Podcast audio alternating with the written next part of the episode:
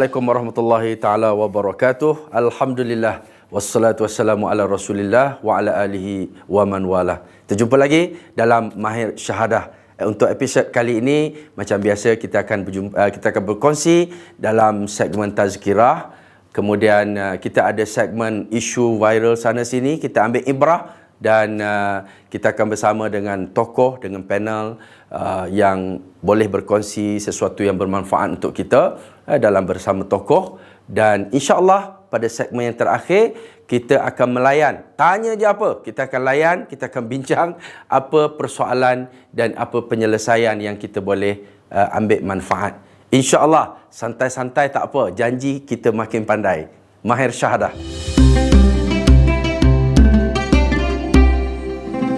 Assalamualaikum warahmatullahi wabarakatuh. Segmen tazkirah kita untuk kali ini um, sebenarnya kita dah berada di bulan Zulhijjah. Biasanya bulan Zulhijjah kita ingat raya haji lah.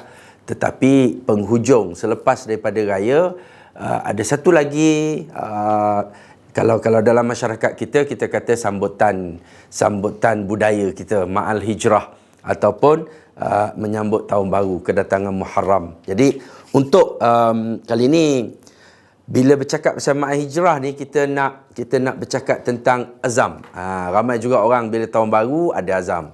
Ha, tahun baru ada azam tapi azam 2 3 tahun lepas ha, belum belum tercapai ni masalah ni. Ha, sebab kita nak kena faham bila kita cakap azam, azam ni sebenarnya niat.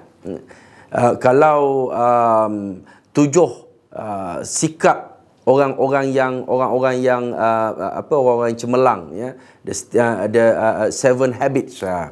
dia kata uh, mulakan uh, dengan dengan mulakan dengan penghujung. Maknanya uh, put the end first ya. Put the end uh, uh, first thing. Jadi kita mulakan sebenarnya dengan apa yang kita nak capai kita mulakan dengan niat. Ya, itu itu maksud niat sebenarnya. Kita start dengan jelas clear niat kita. So azam ni dia tak boleh main pakai uh, aku rasa aku nak jadi uh, nak jadi gini uh, biasanya lah. Biasanya kalau uh, tahun baru tahun baru biasa tahun baru masih kita ni ramailah orang yang pasang azam nak kurus. Itu ha, azam paling popular lah. Azam nak kurus. Ha, bila masuk uh, tahun 6, 6 bulan ke-6 bulan ke-7 uh, takut makin tambah. Tak pernah lagi lah ya, makin makin makin kurus tu pasal uh, tunggu tahun depan pula buat azam tahun baru pula. Tapi kita ni kalau boleh Ah, kita nak faham. Azam dia ada niat. Dia bukan angan-angan. Ya. azam ni dia mesti ada syarat sah dia. Ha macam niat lah. Eh, kalau kita masih duduk pakai seluar pendek ya, masih masih tak ada wudu lepas tu tiba-tiba usolli. Uh, usolli fardhu zuhri. Tak boleh tak. Dia ni walaupun niat baru tapi niat tu dia dah start langkah pertama sebenarnya. So azam bila kita nak azam kita kata kita nak niat nak jadi kurus tahun ni contoh ya.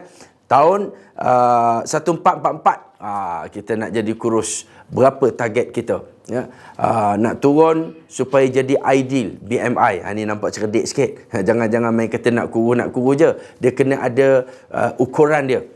Dan uh, kita dah start ada jadual dah. Dah start ada perancangan. Dah buat dah jadual tu. Baru kita azam ya. Tak uh, nak nak makan macam mana nak kurangkan uh, keluar-keluar pergi minum teh ke apa ke. Uh, itu dah kena ada dah. Dah kena set dulu ya. Barulah kita kata itu azam ya. Kalau tidak angan-angan. Ha.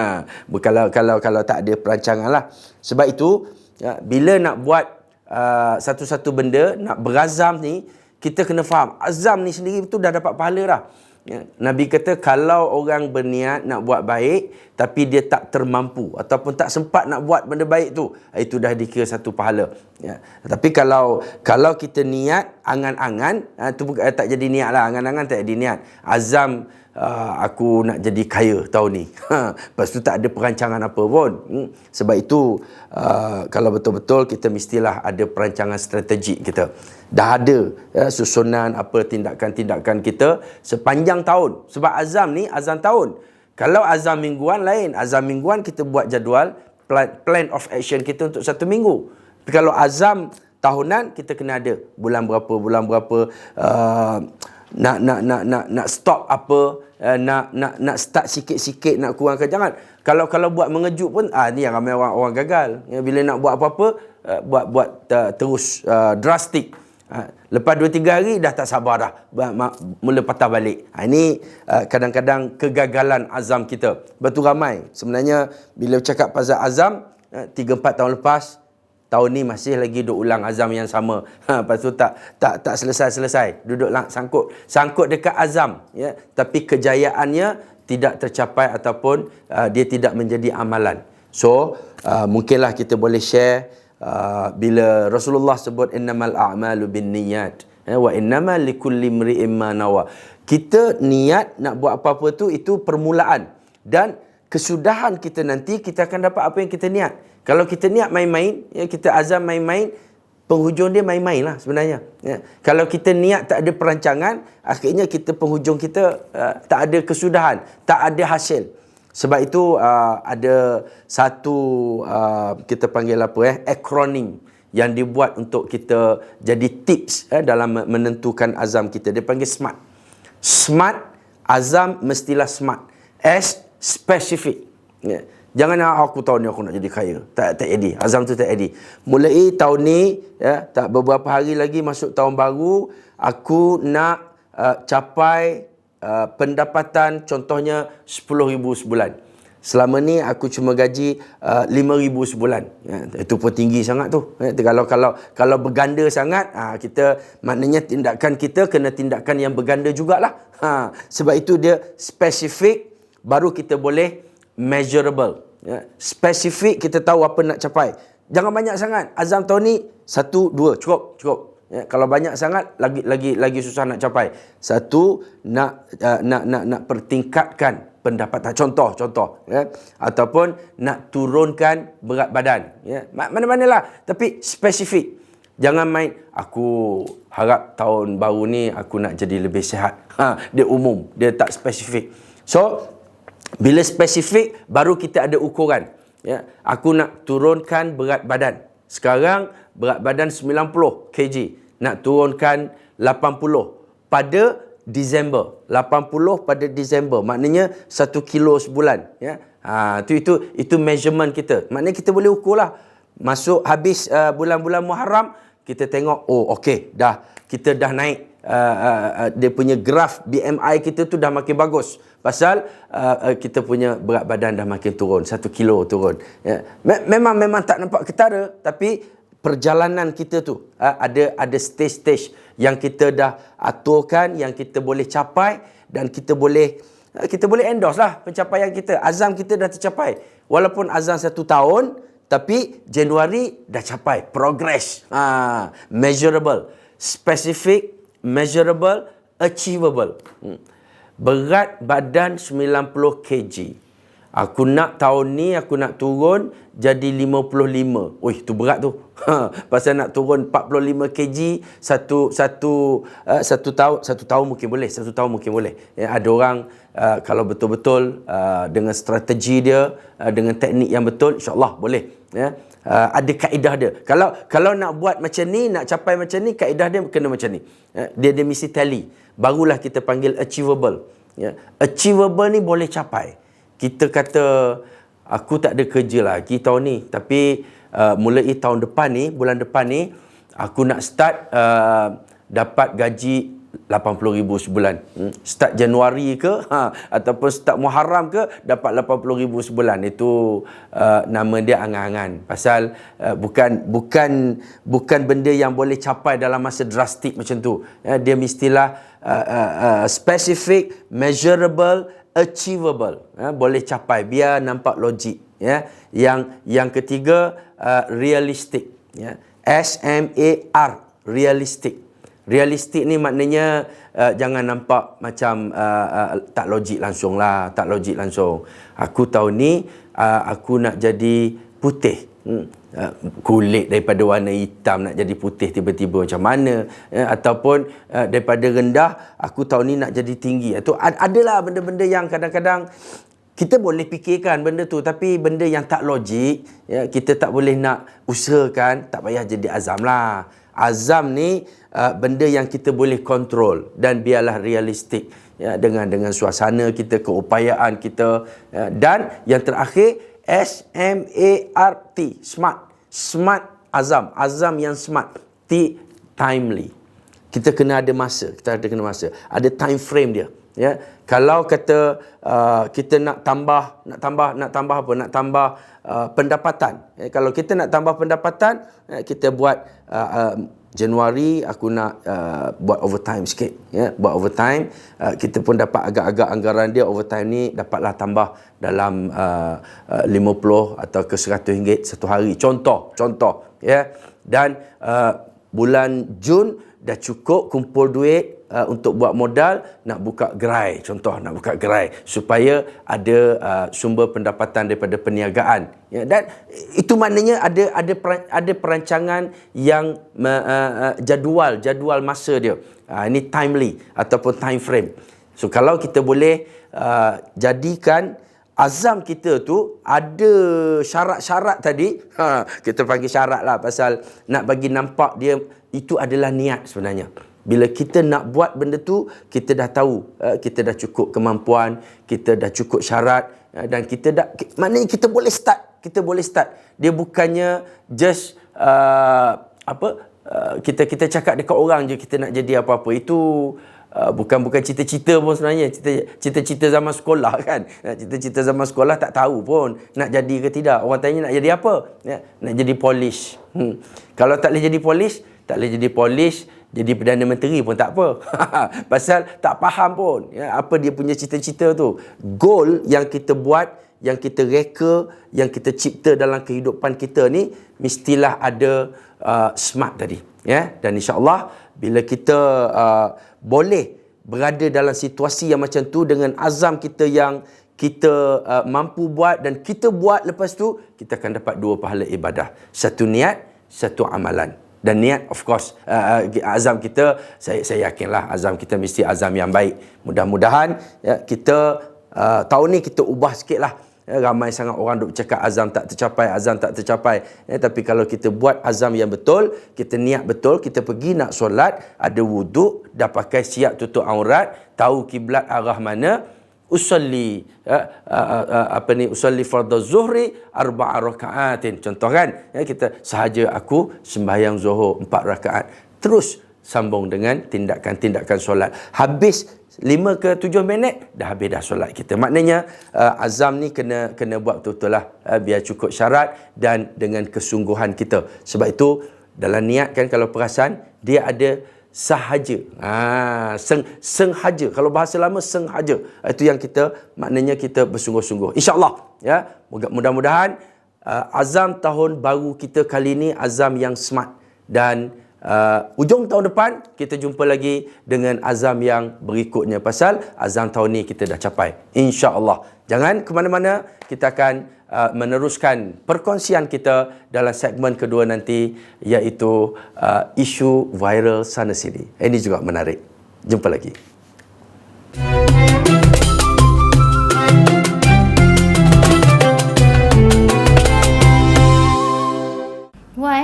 Ya? Yeah? Susah kan nak cari baju sekarang ni? Betul, sangat susah. Lepas tu bila dah ada baju, tak menarik pula. Dah ada baju yang menarik, saiz pula tak ada. Hmm. Sangat-sangat masalah. So macam mana tu? Saya melanjutkan pelajaran di Harrow University, Scotland dan uh, mempunyai bidang pengalaman yang luas bekerja bersama dengan international designer seperti Alexander McQueen, Harvey Nicole and uh, Eli Kishimoto. Saya mempunyai pengalaman uh, 5 tahun dalam bidang fashion design. After that, uh, saya macam terfikir kan kita nak uh, stay tu buat macam tu dan kerja bawah orang kan. Uh, so alhamdulillah uh, saya bertemu dengan partner saya Haziwan dan menubuhkan uh, brand saya sendiri bersama partner saya Wan and Mary. Keunikan kami adalah kami uh, lebih menampilkan potong-potongan yang menarik. Uniqueness, functional. Selain itu juga kami bereksperimentasi terhadap setiap tekstur dalam pakaian kami. Banyak menunjukkan potong-potongan yang multifunction dan juga sesuai untuk anda di luar sana. Antara klien-klien kami seperti contoh kami punya uh, klien-klien daripada kerabat-kerabat diraja, VIP, corporate dan juga uh, daripada kalangan selebriti seperti contoh Azana Nasir, Liza Hanim, Jihan Musa, Siti Nordiana, Ziana Zain, uh, Fikri Ibrahim dan ramai lagi. Dengan menyertai kursus ini, kita akan dapat belajar banyak benda tentang fashion, Step by step membuat pakaian daripada potong kain sendiri, cari uh, kain dan juga menjahit. Kita akan buat sampai anda dapat membuat pakaian yang lengkap dan menarik.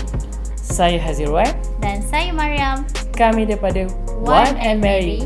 Kami akan menawarkan cara membuat pakaian, design, membuat pola dan jangan lupa layari planetmahir.com. Gedung Ilmu Online. Jumpa anda di sana.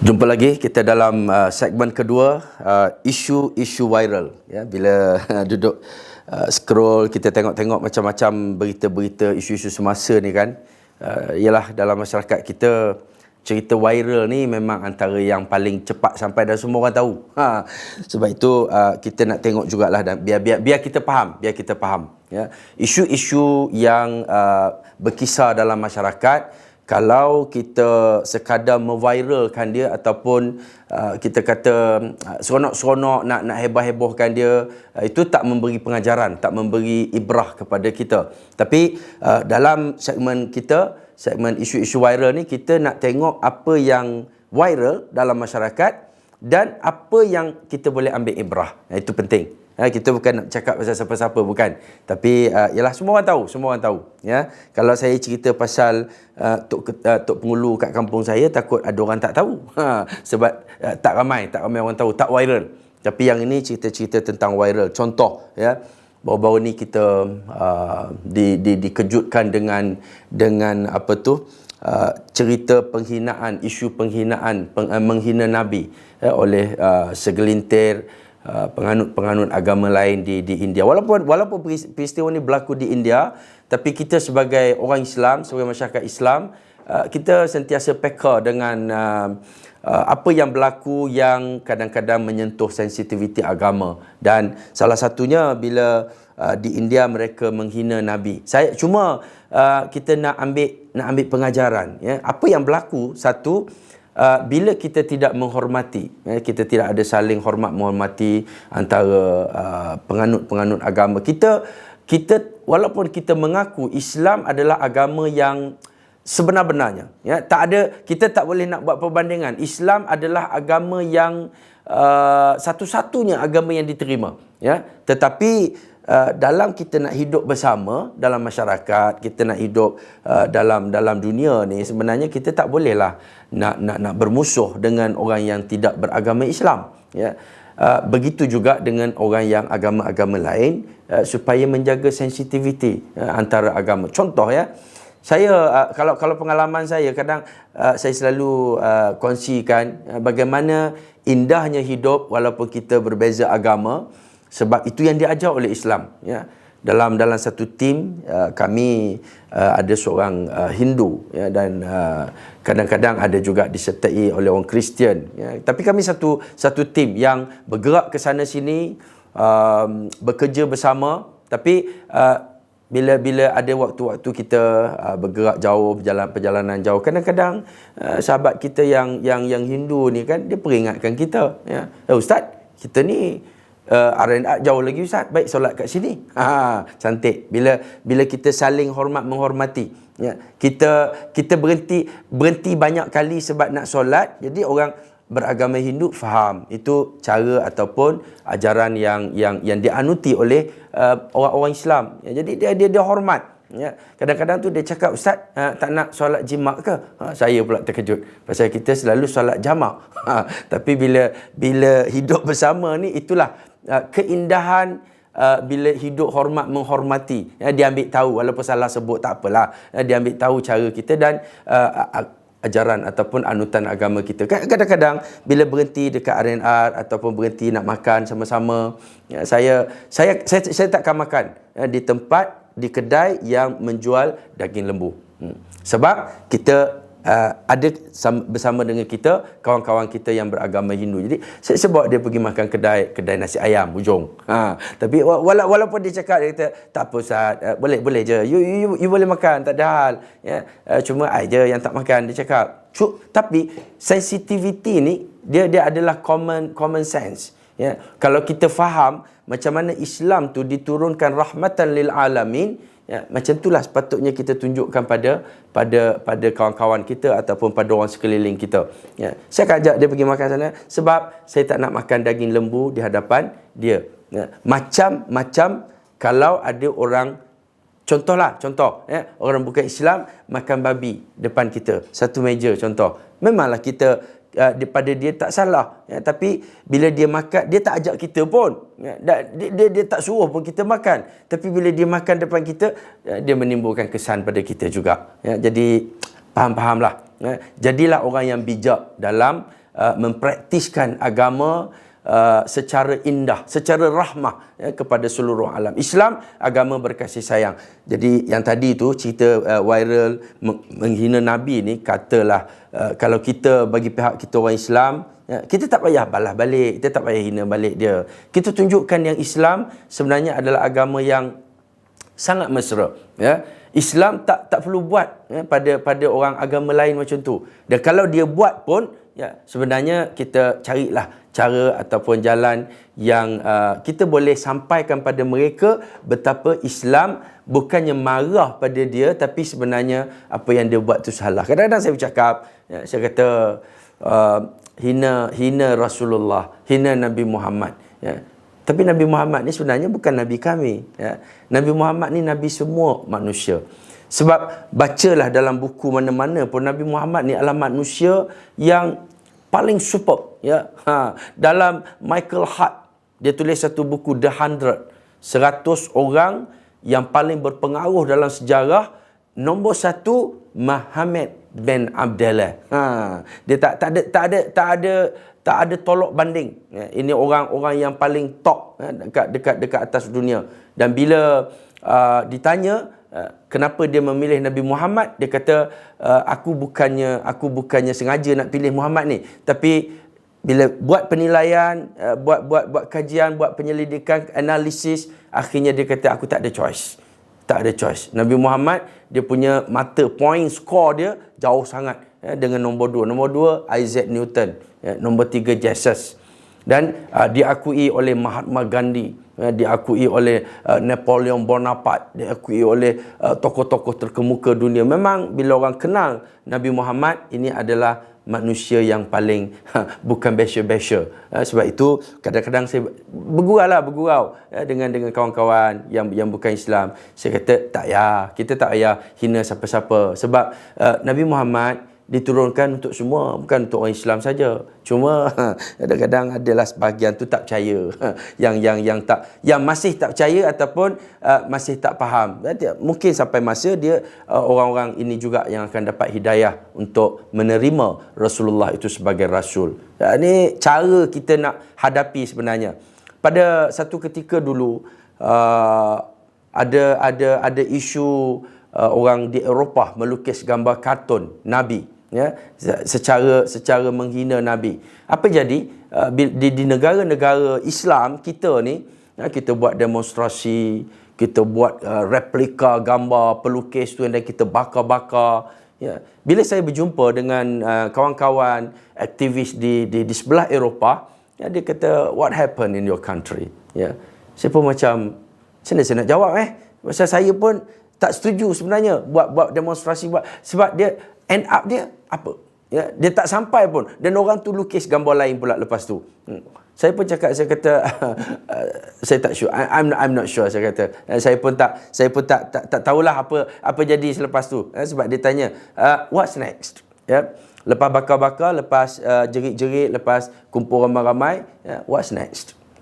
Dia kata kami di Paris apa yang kami buat bila kami ditekan kami di uh, ditindas uh, Islam dihina macam-macam apa yang kita buat ialah kita ajar orang-orang Islam supaya uh, jadi penyayang, eh, jadi uh, suka tolong orang, uh, uh, sebarkan praktis hidup Islam, jumpa orang senyum, mesra. Akhirnya lebih ramai orang masuk Islam sebab diorang kagum ya. Orang Islam ni dia lain macam. Bila-bila uh, walaupun kena marah, walaupun kena hina, walaupun kena uh, kena tindas tapi orang Islam bukan orang yang balas dendam. Orang Islam bukan orang yang jenis berkasar dengan orang, bukan menghina uh, agama-agama lain. Kita ambil pengajaran ya untuk untuk diri kita. Ya. Dan uh, saya tertarik juga dengan satu ini uh, saya share dalam Facebook saya ya, pasal kadang-kadang ya kadang-kadang ada jugalah waktu-waktu kita kena guna bahasa direct kot ya saya terbaca satu satu um, uh, poster yang yang yang viral ni uh, dia cerita penyondol. Ha, saya ingat dulu zaman kecil-kecil uh, zaman-zaman budak-budak dengan dengan dekat kampung dulu penyondol ni yang oing-oing tu kan itu yang sondol sondol kebun. Rupanya bila bila baca cerita penyondol ni ini menyondol orang ya. Menyo, sondol sondol uh, kebahagiaan kerukunan ke ke, ke uh, apa ni ikatan rumah tangga orang. Uh, main sondol je. Ha, sebab kalau kalau nak panggil dulu kita panggil gangguan orang ketiga. Nampak macam tak tak tak salah lah. Nampak macam tak salah gangguan orang ketiga. Ha, sekarang penyondol. Hmm. Ha, bila bila dengar nama penyondol tu ramai juga yang terasa. Ya. Uh, uh, pasal memang memang salah, memang salah. Kita uh, mengganggu hubungan keluarga orang lain dengan cara yang uh, yang yang yang yang main hentam, main main langgar je ni, betul lah nama dia penyondol lah tu. Ya. Dan uh, kita langgar je ikatan hubungan orang lain yang dah mes, yang dah bahagia, yang dah gembira uh, dengan dengan uh, apa uh, tujuan kita sendiri pun sebenarnya untuk mengganggu uh, kerukunan ataupun kebahagiaan orang. Uh, saya rasa memang lebih kurang uh, sifat penyondol yang yang sondol kebun orang tu. Dia pergi sondol je pokok-pokok orang. Pasal uh, dia, dia dia dia memang dia nak cari benda dia nak je. Hmm. Itu itu sifat penyondol. Uh, walaupun uh, kita Uh, tak naklah jadi satu masyarakat yang bercakap kasar tapi kita nak ambil pengajaran bila bila cerita menyondol ni uh, jomlah kita betulkan diri kita sebenarnya uh, sifat ataupun uh, perangai menyondol tu yang kita perlu betulkan ya tak payahlah nak kacau keluarga orang tak payah nak nak nak nak, nak berkeras. Kalaupun berlaku ya, kita perlu cari jalan perdamaian sama-sama berbincang perbetulkan. Ada banyak sebenarnya penyelesaian uh, dalam agama kita. Insyaallah ya saya kadang-kadang setuju, jadi setuju jugalah bahasa-bahasa yang nak bagi straightforward nak bagi orang faham. Kalau tidak tak sampai. Ha dia biar biarlah uh, sekali-sekala. Kalau kalau kita gemuk kan kita gemuk kita cakap kita bukan gemuk ya, kita cuma berisi. Ha itu yang berisi sampai mati tu. Ya sebab kita tak nak bercakap bahasa betul. Kalau gemuk gemuklah. Hmm. bila gemuk kena kurus. Ya insyaallah. Jom kita betulkan kita. Ya, kita ambil pengajaran. Uh, janganlah sampai orang gelarkan kita macam-macam benda-benda yang kasar. Kita tak nak jadi macam tu. Tapi uh, kita bercakap jujur dengan diri kita. Uh, betulkan mana-mana kekurangan dan kelemahan kita. Insya-Allah. Ya, jangan ke mana-mana. Dalam segmen ketiga kita akan bersama tokoh pada hari ini dengan isu-isu yang sangat dekat dengan diri kita dan sangat bermanfaat insya-Allah.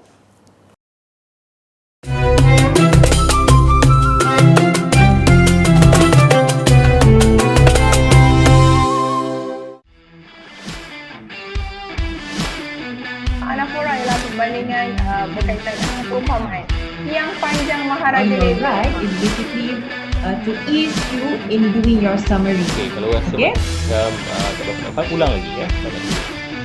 Okay, salah nombor dua so, yang popular. Abu Bakar, kamu kena ingat, dia diberi gelaran penyelamat umat Islam. Ingat yang itu. kepada Allah dan tak percaya di dan pula ajaran yang sampai ke Nabi Muhammad. Orang deria. Deria ni bilang. 100 darjah Celsius di air lendir lendir sendiri adalah sesuatu yang mempunyai jisim dan mempunyai ruang. Okey dan dioksida dua-dua sebutan ini kita akan samakan dia sebab dia berkongsi N yang sama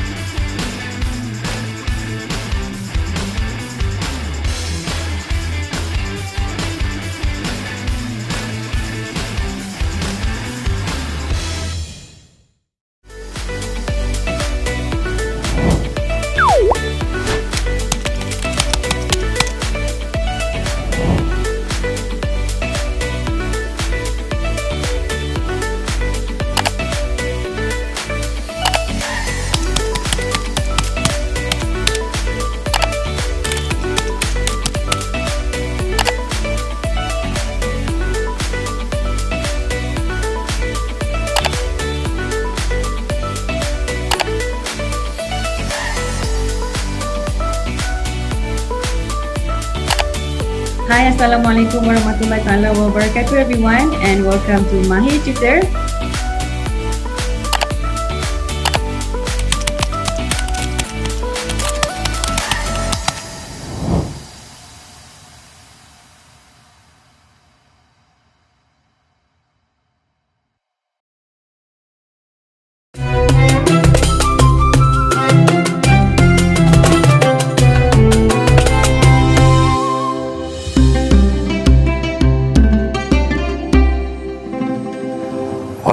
Kembali semula ke segmen yang ketiga. Macam uh, biasalah uh, dalam episod yang lepas, kita segmen ketiga ni kita bersama dengan tokoh-tokoh yang uh, boleh berkongsi uh, ilmu baru ataupun penambahbaikan peningkatan diri kita, kehidupan kita.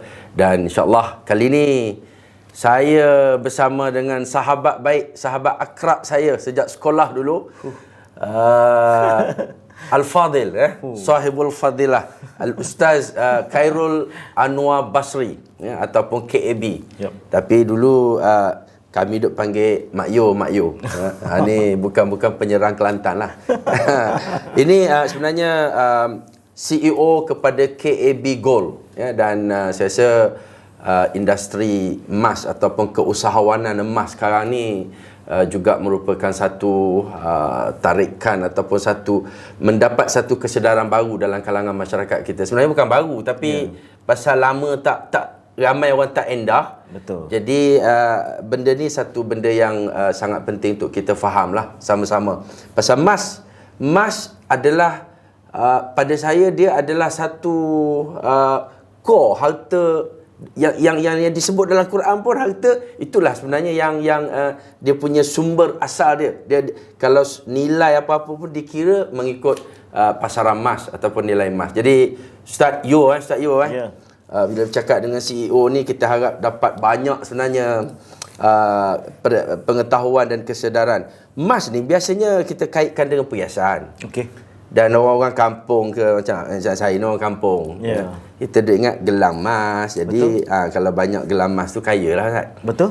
Jadi apa sebenarnya perkaitan asas dia dulu emas dengan kehidupan kita sebagai manusia? Okey, uh, pertama kali saya nak ucap terima kasih kerana sudi menyebut saya bercerita tentang satu topik yang saya rasa uh, dia uh, dekat dengan diri kita. Betul. Cuma tinggal lagi sama ada kita endah tak endah saja ataupun kita tak sedar bahawa uh, dia adalah sesuatu yang sangat bernilai uh, dan kita kalau tanya siapa-siapa pun dia tahu ke tak tahu ke pasal emas. Hmm. Satu benda yang wajib bila kalau kita kata contoh saya kata saya nak bagilah awak emas ni. Oh ini, ini emas betul eh? Emas betul eh? Emas betul eh? Emas betul eh? Ah, Ini Oh, berapa gram? Berat berat ni. Se, uh, 100, 100 gram. 100 gram eh. Tidak ada orang yang waras ataupun tidak waras yang akan menolak emas yang diberi. Jadi terima kasihlah Semua bagi. ya, ya terima kasih. Sama-sama. Itu satu. Maksudnya dekat. Tak, tak pernah pegang Ustaz. Ya, Banyak sila pegang. Nanti uh, mungkin kita ada jodoh panjang nanti saya akan bawa yang lebih besar. Saya bawa yang InsyaAllah. lebih besar. eh. InsyaAllah. So emas sangat dekat dengan diri kita. eh. Memang betul. Uh, uh, bila Prof sebut tadi um, uh, dalam Quran memang disebut emas eh.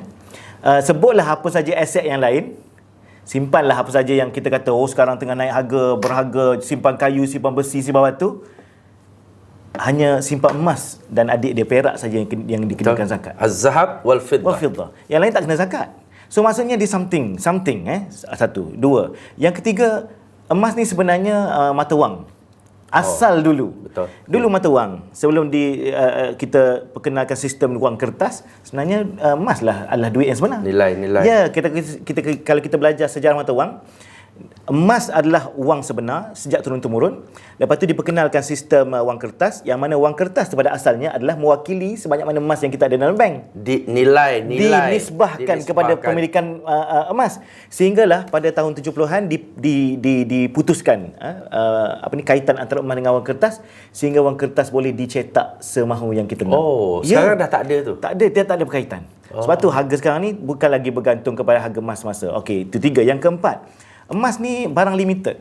Ha, barang limited. Hmm. Kalau Allah Taala takdirkan dalam muka bumi kita ni ada 100 ribu tan contohnya emas, itulah emas yang ada. Itu sajalah emas yang ada. Bukan jenis logam beranak eh? Bukan, dia tak beranak. Dia tak beranak. Dia bukan buatan manusia seperti wang kertas. Dia bukan kalau Allah Ta'ala tentukan sebanyak tu, sebanyak itulah. So, dia adalah sesuatu yang sangat menilai. Dan saya nak sebut satu benda yang sangat dekat dengan kita, tapi kita tak perasan, iaitu cuba tanya mak-mak kita, nenek-nenek kita, hmm. mereka mengumpul emas daripada sejak sekian lama kan. Okey. Dan bila mereka guna emas tu? Mereka guna untuk perhiasan, mereka guna ketika mereka terdesak, mereka guna ketika nak kahwinkan anak, kenduri kahwin dan sebagainya. Mak saya, aha, saya tak nak cerita berapa banyak dia ada emas eh. Tapi setiap mana anak yang nak kahwin, kenduri dia mesti berada duit emas dia. Oh. Dia sama ada dia pergi gadaikan dekat Rahnu ataupun dia jual je lah. Yang mana uh, gelang-gelang tangan yang dia pernah ju- uh, beli 2000 3000 pada satu ketika dulu jual dapat 2 30000 kan. Hmm. So maksudnya emas ni dekat dengan kita. Cuma macam Pro cakap tadi, uh, kita tak formalizekan education pasal emas ni. Sehingga kita tak tahu langsung dan di KAB Gold lah saya nak bagi tahu sikit eh. Di KAB Gold memang antara kita punya moto pun kalau tengok KAB Gold eh kat situ knowledge asset bullion. Oh. First okey, thing okey. first is knowledge. So kita memang aktif mengadakan seminar-seminar emas percuma. Ah, kalau di HQ kita di Gombak setiap hari Rabu malam memang kita ak- akan adakan kelas kita secara percuma. Just untuk bagi penerangan tentang apa dia kelebihan-kelebihan menyimpan emas. Yang sepatutnya Yang kena sepatutnya faham. ya. Dan yang penting sebenarnya emas ni walaupun dia simbol kekayaan, kita tidak kaya dengan emas. Apa yang menyebabkan kita kaya? Kita kaya dengan ilmu yang ada pada kita tentang emas. Oh. Ha, siapa yang ada duit, okey? Ha, ada duit, tak ada ilmu, duit habis. Okey. Siapa ada duit, tak ada ilmu, duit habis. Betul Okey, eh? okey. Siapa tak ada duit, ada ilmu, Akan ada duit. duit akan datang. Akan ada. Siapa ada ilmu, ada duit, duit bertambah. Okey, faham? Okey, dan satu lagi sebelum kita pindah soalan seterusnya. Tapi tapi soalan tadi Zat. Ha. Bila ada emas, Ya. tapi kita tak kaya dengan emas. Ya, kita kaya dengan ilmu tentang emas. Wah. Saya nak cerita satu benda eh, contoh. Sebab saya tak ada emas ni. Ya, satu lagi satu lagi perumpamaan. Lepas tu saya, saya dengar-dengar eh, uh, tadi approach cerita saya pernah belilah sekeping dua, lepas tu tak boleh beli kan. Okey. Itu maksudnya Jangan jangan cerita kat orang. ah itu maksudnya maksudnya kadang-kadang orang ni dia fikir Oh, belilah. Kenapa beli? Sebab orang lain beli, so kita beli. Itu beli secara sentimen. Siapa yang beli emas dengan sentimen, mereka akan beli sekali. Tu sebab anak saudara Tetapi jual Zat. bagi orang yang ada ilmu beli emas, mereka akan beli berkali-kali. Ah, okey. dan siapa ada duit tak semesti ada emas. Oh banyak pepatah yang hari ni eh. Faham, faham. Siapa ada duit tak semesti ada emas. Tapi siapa ada emas mesti ada duit.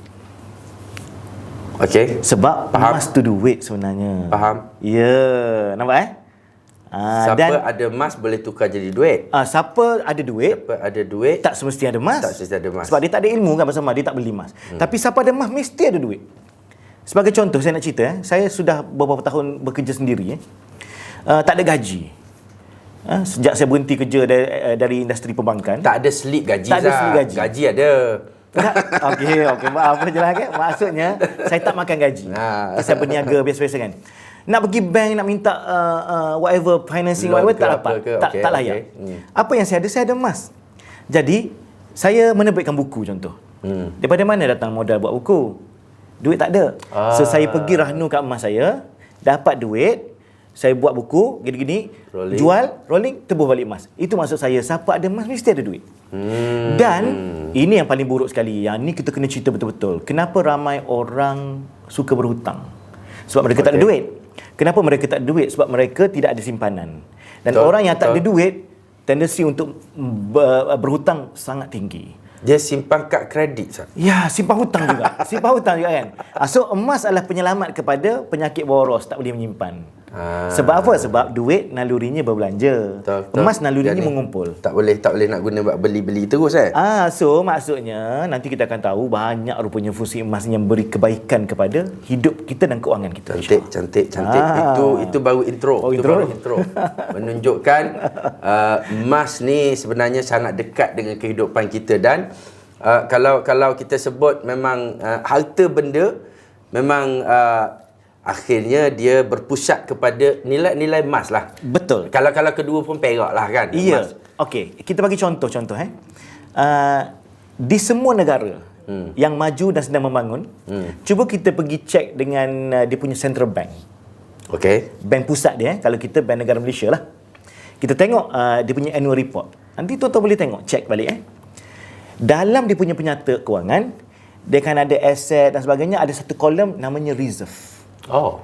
simpanan perbendaharaan Pernah- negara. pernah tengok, pernah Ah, tengok. Mesti kena tengok. Pernah tengok? Mesti kena tengok. Orang yang mengajar Ah. ekonomi, mengajar apa mesti kena tengok. Kena tahu. Bahagian reserve dia ada macam-macam.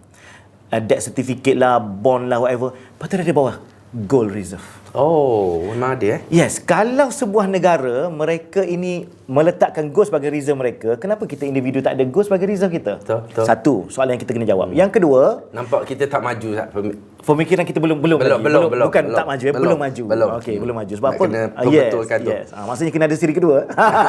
InsyaAllah. Okey. Okey. So, kita pergi lagi. Kenapa disimpan gold? Walhal bank pusat boleh mencetak duit semahu mereka. Hmm. Okey, logik dia ialah wang semakin dicetak semakin rendah nilainya. Betul, betul. Dan bagaimana mereka boleh men- mencetak wang itu berdasarkan kepada ada macam-macam lah bond lah, debt lah dan sebagainya boleh cetak wang bukan senang-senang nak cetak. Kalau kita senang-senang cetak makin banyak wang makin rendah nilai dia kan. Jadi duit daun pisang eh? Yes. Bila berlaku malapetaka keuangan, maka negara memerlukan cash yang banyak.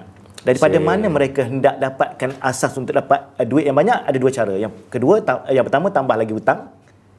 Betul? Ah, faham, faham. Yang kedua Reserve ca- lah. cairkan reserve. Reserve. Dan reserve yang paling mudah nak cair emas lah. Sebab dia split second tukar ya, dia di duit. mana-mana laku dan bila-bila masa. Ya, ataupun kita panggil wang antarabangsa. Okey, Bawa faham, duit ringgit faham. Malaysia ke luar negara, kena tukar dengan money changer kan. Bawa Rasa- emas, yes, it is uh, international currency. Rasa rasanya orang yang tak faham pun dah dah dah, Dah mula faham, eh? pasal mudah je. Ha. Mudah.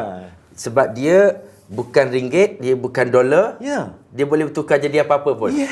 Okey. Semua soalan-soalan yang saya sendiri masih terbuku Ustaz. Okey. Dia kalau lain-lain kalau tak sempat nanti kita sambung Oh, ya, episod mesti, lain mesti. tapi yang ni Ustaz. Okey. Ramai orang kata beli emas, ni termasuk yang penonton-penonton kita ni nak tahu juga ni. Ya. Beli emas Hmm? nak jadi kaya. Hmm. Uh, tapi nak beli emas tu kena kaya dulu. Okey. Dan yang mana nak kena start dulu? Okey.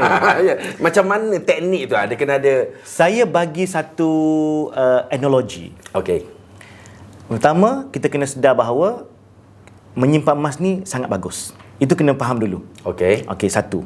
Yang kedua, benda yang bagus memang memerlukan effort, tenaga dan kadang-kadang wang ringgit. Dua.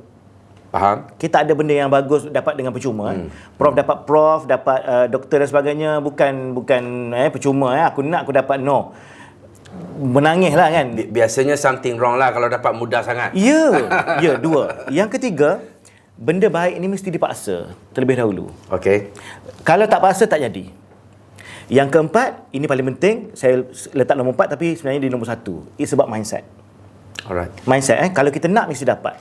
Kalau kita mesti, uh, dah tahu dia baik, kita mesti kejar. Kalau kita nak, mesti dapat apa yang kita kejar. Hmm. Cuma cara sekarang ni, kita tak tahu macam mana cara yang mudah. Betul. Teknik, Okey, teknik, dia. Kenapa kita berpandangan bahawa ah, ini antara benda yang saya tulis dalam buku saya lah. Ah, bu- Beberapa salah faham manusia tentang emas iaitu yang pertama dia rasa macam emas untuk orang kaya sahaja.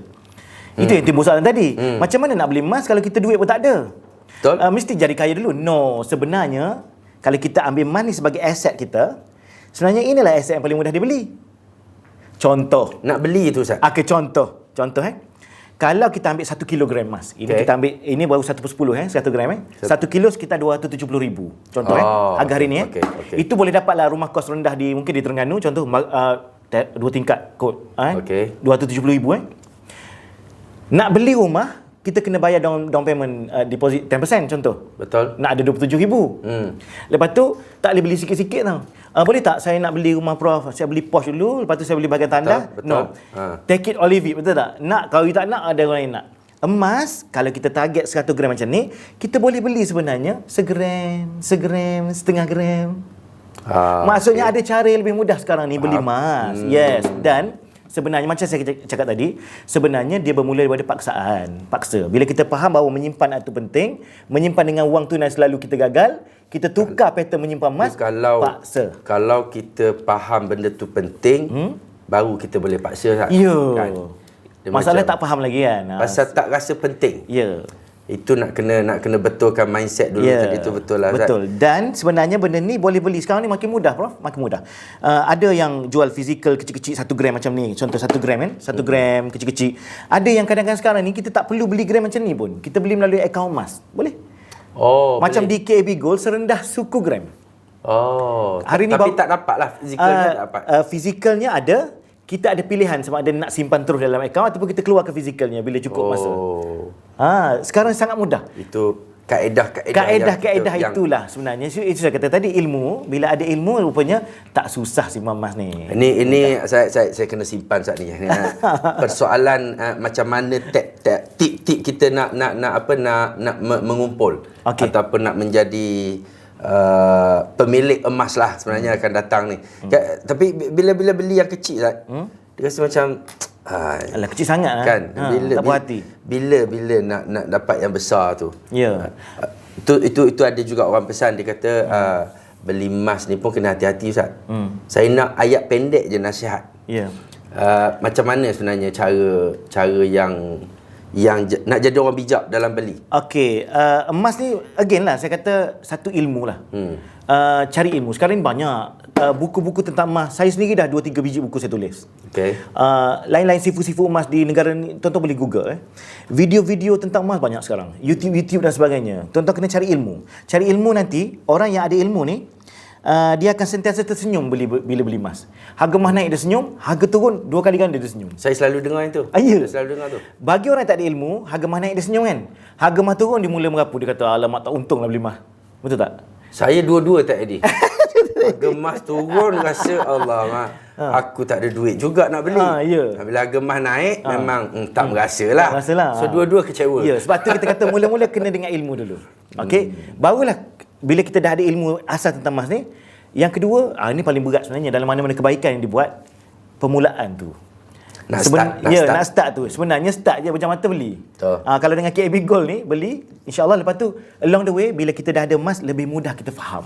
Hmm. Ah, itu je saya saya ceritanya. Jangan tunggu lama. Jangan Jadi tunggu. untuk untuk untuk segmen kita uh, kali ini sebenarnya uh, ialah kita banyak lagi sebenarnya kita nak tahu ni dan uh, bila bila tengok emas terus depan mata macam ni lagilah rasa rasa macam kena beli lagi lah kan cuma teknik-teknik tadi tu Ya. kita nak nak nak kena uh, ikut supaya jadi cerdik sikit Ustaz. Betul, betul, betul. dan uh, kalau kita tengok emas terutama kalau kalau macam ni ha kita tengok memang uh, rasalah kot rasa geram nak beli jadi uh, dah tahu tentang kepentingan emas kaitan emas dengan kita dan mungkin uh, kalau ada yang nak mendapatkan uh, KAB Gold ni ya, dia, dia uh, mak- maknanya dia sama lah Ustaz public gold yang kita selalu dengar Ya. tu kan dia Ya. dia adalah produk-produk Betul, masing-masing Betul. okey kat mana Ustaz Okey, nak, nak KAB Gold, uh, tuan-tuan boleh pergi ke website kita www.kabgold.my kabgold.my kabgold.my, Ya. okey. Itu paling mudah lah. Dan tuan-tuan boleh follow uh, uh, kita punya media sosial. KAB Gold Dynamics, Sdn Berhad. Lepas tu Instagram kita KAB Gold. Saya punya sendiri Khairul Anwar Basri. Ah. Ustaz Emas dan Dina. Itu semua page-page yang boleh, saya tulis tentang boleh, emas. Boleh cari, boleh, cari, nanti, boleh Yes, hubungi. Boleh follow. Sebab insyaAllah. saya pun saya, saya memang follow tetap dan uh, memang banyaklah juga dapat uh, info-info daripada situ. Boleh uh, teruskan untuk uh, mendapatkan ilmu pengetahuan tentang kesedaran ya, berkaitan emas. InsyaAllah uh, benda yang penting dalam kehidupan kita dan kita berilah perhatian mengikut kepentingan dia. InsyaAllah Uh, kita akan jumpa lagi. InsyaAllah kita janji. Kita janji kita akan bawa lagi Ustaz Khairul uh, Anwar Basri, uh, CEO KAB Gold uh, pada masa-masa akan datang untuk bercakap tentang uh, macam mana cara kita nak dapat emas uh, yang yang mudah dan kita lepas ni kita kita boleh terus uh, menjadi pemilik emas lah mudah-mudahan. Jangan ke mana-mana. Kita ada uh, segmen yang keempat nanti kita akan bersama dalam uh, segmen keluarga tenang.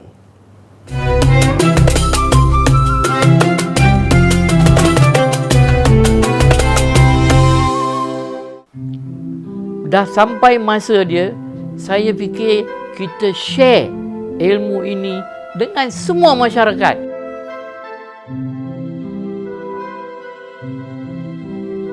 Tahun ini saya akan berumur 70 tahun.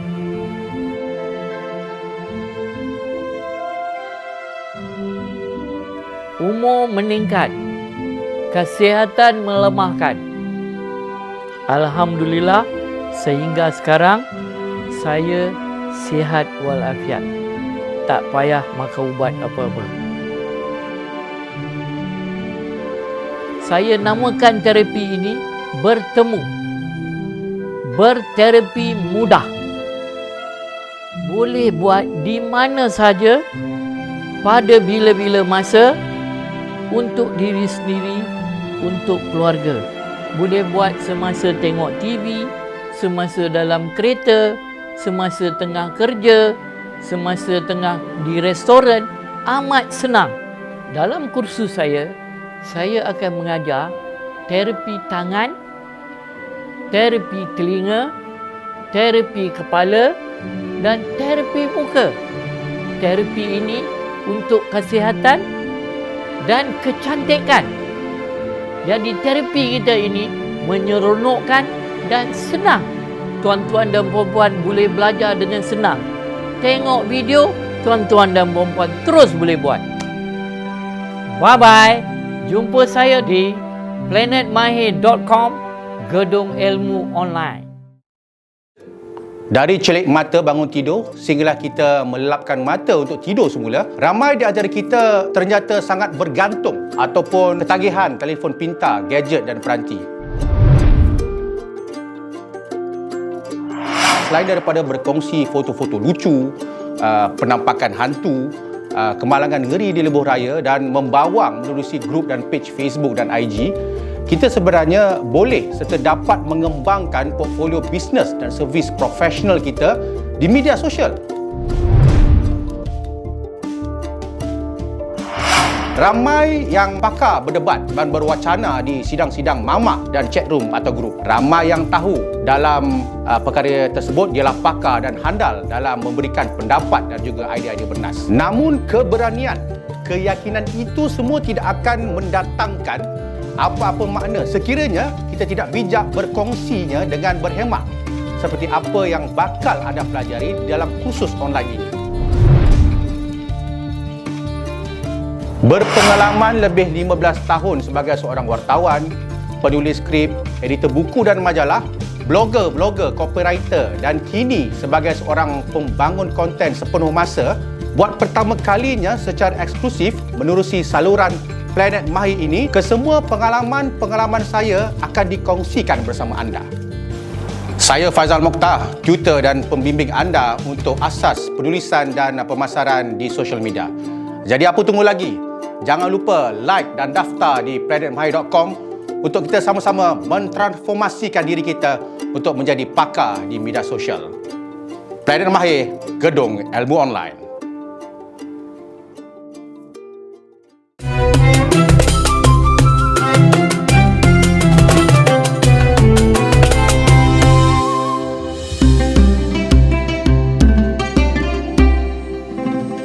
Assalamualaikum. Jumpa lagi dalam segmen terakhir kita. Biasalah ini segmen keluarga tenang. Sepatutnya kita kena tenang. Ya, ya kita kita semua uh, cita-cita kita dan memang kita kita nak bina keluarga. Semua orang nak nama dia keluarga sakinah. Ya, tapi segmen kita keluarga tenang. Sakinah lah tu. Ya, tenang tu sakinah lah. Jadi macam mana kita nak uh, membina keluarga yang tenang. Kadang-kadang tenang uh, kadang-kadang senang tapi kalau tak tenang kita belum menang. Ha yang kita nak ialah ketenangan. Ya biarlah ada orang tak senang tapi kalau tenang itu lebih baik. Ya kalau kalau boleh kita nak semua sekali. Kita nak nak nak semua yang baik-baiklah, senang, tenang. Ha dan kita nak menang juga kan. Uh, untuk segmen kali ini kita ambil uh, dua soalan macam biasa daripada uh, pendengar kita, follower kita. Uh, satu anak-anak saya uh, tidak berapa tidak berapa suka bercakap dengan ibu bapa, dengan mak ayah ya dan mereka lebih banyak berkongsi masalah dengan kawan-kawan. Macam mana kita nak ambil tindakan ya? Ini saya rasa ramai juga ni uh, cerita yang biasa, masalah biasa. Anak-anak kadang-kadang dia pergi sekolah, dia lebih rapat dengan kawan-kawan kat sekolah. Ada ada yang rapat dengan kawan-kawan, ada yang rapat dengan cikgu. Ada yang um, uh, bila-bila mereka lebih banyak masa dengan kawan-kawan di luar di sekolah dan di rumah pula mak dengan ayah pun kadang-kadang sibuk dengan kerja balik pula penat tak tak melayan apatah lagi lah kalau jenis mak dengan ayah yang marah-marah. Akhirnya anak-anak kita ni dia uh, tak dapat dia tak dapat rasa hubungan dia dengan mak dengan ayah. Macam mana kita nak share masalah kita? Kalau kita sendiri pun tak confident ya. Ha, kalau kalau cakap kat mak dengan ayah pun ya, bukannya dia buat apa minggu lepas dah cakap dah dia buat dek je contoh ya. Akhirnya anak-anak kita uh, dekat sekolah ada orang ambil berat dia hmm. kalau yang ambil berat tu orang baik okey. Tapi kalau yang ambil berat tu yang bawa dia ke tempat yang salah uh, dia akan ikut. Pasal dia tak ada choice hmm. balik rumah sebenarnya uh, dia mengharapkan mak dengan ayah bantu dia. Tapi sebab mak dengan ayah tak perasan ya. Ha, ini penting sebenarnya uh, ilmu parenting ni. Mak dengan ayah jangan jangan tahu uh, nak nak beranak saja jangan. Ha, sebab lepas beranak tu uh, nak nak kena besarkan anak-anak nak kena didik anak-anak tu. Ya, dia dia kalau kalau beranak lepas tu dukung anak merata-rata saja itu monyet. Tapi bila kita uh, jadi manusia ni kita nak didik tugas kita mendidik anak-anak kita dengan dengan ilmu agama, ilmu uh, kemahiran hidup uh, dan yang paling penting sebenarnya kita nak membina hubungan. Ya. Hubungan itulah yang membentuk yang orang kata anak-anak mengikut acuan ibu bapa. Kalau anak-anak ni dia tak rapat dengan mak ayah, dia tak ikut acuan ibu bapa sebab dia ada acuan lain. Ya. Ada orang dia kata, hmm, anak-anak saya tak mengikut pun apa yang saya ajak. Memang dia tak ikut. Sebab dia sendiri pun jumpa kita, dia tak ada engagement, kasih sayang. Ya, di, yang yang dia yang dia dapat daripada kita jumpa kena marah, jumpa kena tegur. Ya, ada seorang ahli psikologi dia kata dalam mendidik anak-anak kita guna guna guna kaedah ni eh, more connection, less correction. Ha, jangan banyak sangat duk tegur tegur tegur tegur muak dia. Ha, tapi kita bina hubungan. Ini yang dibuat oleh Rasulullah eh, dalam konsep kita panggil dakwah bil hal. Ya. Rasulullah dia bukan tegur, tegur, tegur, tegur cakap saja. Tapi Rasulullah bina hubungan. Rasulullah bina kepercayaan. Rasulullah uh, uh, tunjukkan contoh yang menyebabkan sahabat-sahabat keliling, orang-orang uh, sekeliling Rasulullah, wow dengan Rasulullah. Ya. Kalau anak-anak kita sendiri, dia respect dekat kita, dia dia rasa mak dengan ayah dia wow ya. Dia dia rasa dekat rapat dengan dengan dia. Saya rasa bukan setakat kita bercakap dia dengar ya. Sebelum kita bercakap dia tanya. Ha, ini anak-anak yang baik yang rapat dengan kita. Dia akan tanya mak ayah dia pasal apa? Pasal dia nak dengar. Dia nak dengar cadangan mak ayah. Dia nak dia dia nak jadi macam mak ayah dia sebab dia respect ya. Dan uh, ada ada ada ramai juga mak ayah yang jumpa dengan saya. Dia kata anak-anak dia kurang cakap kat rumah. Sebab kita tidak bercakap apa yang mereka perlu ya. Kadang-kadang eh saya pernah jumpa ada seorang budak dia memang jenis pendiam ya dekat rumah. Dia dia satu-satunya anak lelaki yang lain perempuan ya. Dan ayah dia tak ada. Dia dia dia uh, ada mak dia adalah ibu tunggal. Jadi bila mak dia bagi tahu anak dia ni tak suka tak suka sangat cakap kat rumah dia banyak diam ya. Bila bila saya jumpa tu dalam dalam satu kursus sajalah saya saya tengok dia pakai baju Arsenal. Ha, kita pun duduk sebelah duduk sembang minat Arsenal ke? Ya. Dia kata, oh, uh, Uncle minat juga ke? Ya. Saya kata, uh, Arsenal ni bagus. Ya. Dia punya player dia, oh memang memang uh, ni lah, bag, uh, ni lah, uh, uh, uh, power power lah. Dia punya uh, skill skill, oh kita pun bersembang. Walaupun walaupun kita tetap Manchester United ya tapi ha kenalah kena kena kena kena get engaged ya bila bercakap tu banyak pula dia bercakap ya and kita sambung cerita Liverpool sikit kita cakap rupanya dia minat bola. Jadi bila mak dengan ayah eh, mak-mak kat rumah dengan kakak-kakak adik-adik bercakap benda lain eh, dan tak tak tak apa tak masuk uh, cerita yang sama dengan dia. Payahlah kita nak bercakap. Walaupun kita nak cakap benda lain tapi kita kena kena ada engagement kita kena bina hubungan tadi tu. Bila dia tahu uh, kita pun respect dekat dia kita pun hargai apa yang minat dia insyaallah. Ya insyaallah. Sebab itu mak dengan ayah dengan anak lelaki kena cakap dengan cara yang yang sesuai dengan anak lelaki. Anak lelaki jangan tunjuk jangan tunjuk lembek-lembek sangat. Kadang-kadang anak lelaki dia geli. Ha lama-lama dia tak nak cakap dengan kita. Dia pergi cari gangster. Pasal anak lelaki ni dia mak kilau. Ha dia dia pahlawan.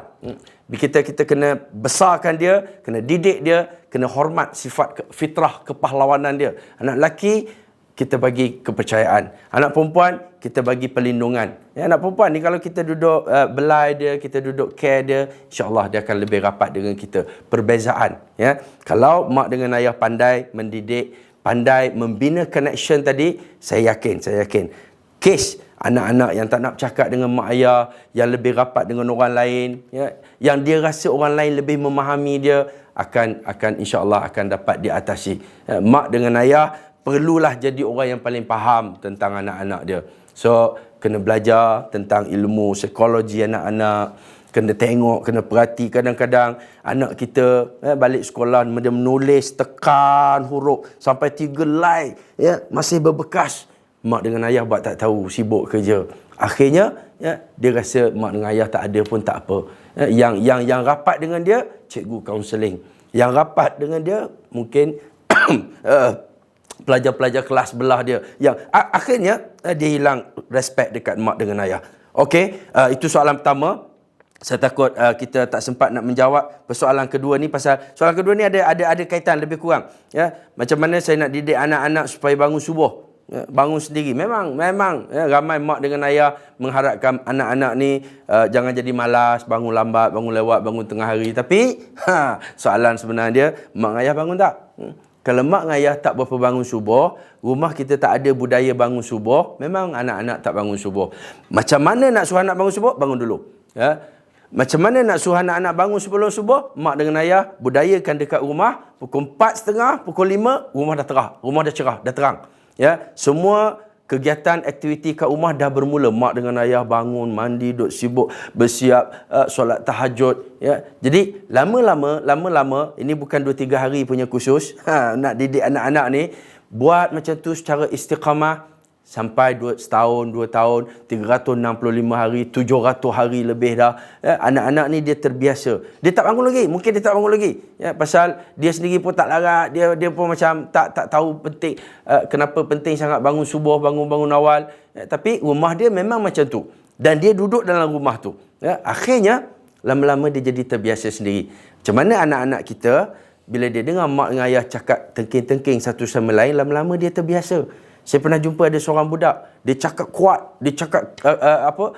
suara tinggi, pitch tinggi, lepas uh, bahasa pun bahasa agak agak agak kasarlah juga. Ya. Saya kata kenapa uh, cakap macam ni? Uh, ada tak orang ajar supaya cakap sopan, cakap lembut? Eh, apa salah saya? Dia kata, ya.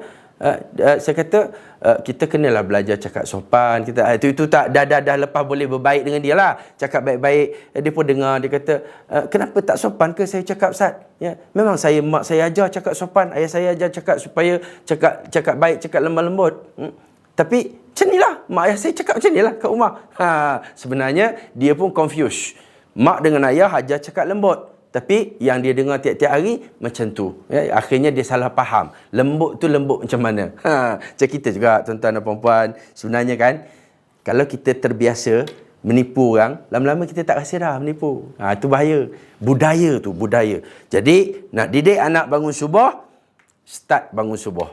Budayakan rumah kita, subuh dah terang. Subuh dah cerah. InsyaAllah lama-lama anak-anak kita ni dia suka ke tak suka, subuh dia terbangun sendiri. Ya, macamlah uh, ada seorang saya jumpa kawan saya, dia setiap kali waktu solat, masuk dia waktu solat, dia akan terjaga.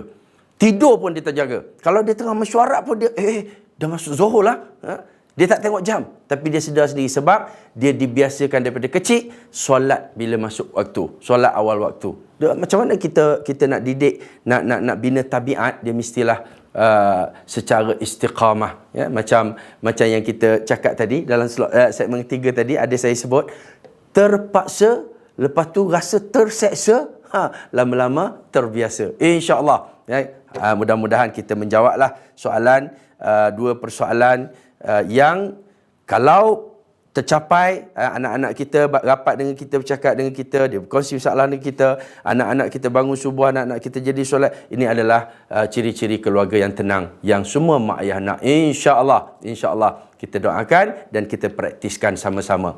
Terima kasih uh, kepada yang bertanya dan kita ambillah manfaat untuk kita semua. Wallahu alam. Alhamdulillah kita dah bersama dalam uh, Mahir Syahadah untuk episod kali ini dan Jangan lupa untuk kita terus berkongsi, uh, kita terus bersama uh, perkongsian-perkongsian yang lebih menarik pada minggu-minggu akan datang. InsyaAllah. Jumpa lagi pada episod yang akan datang.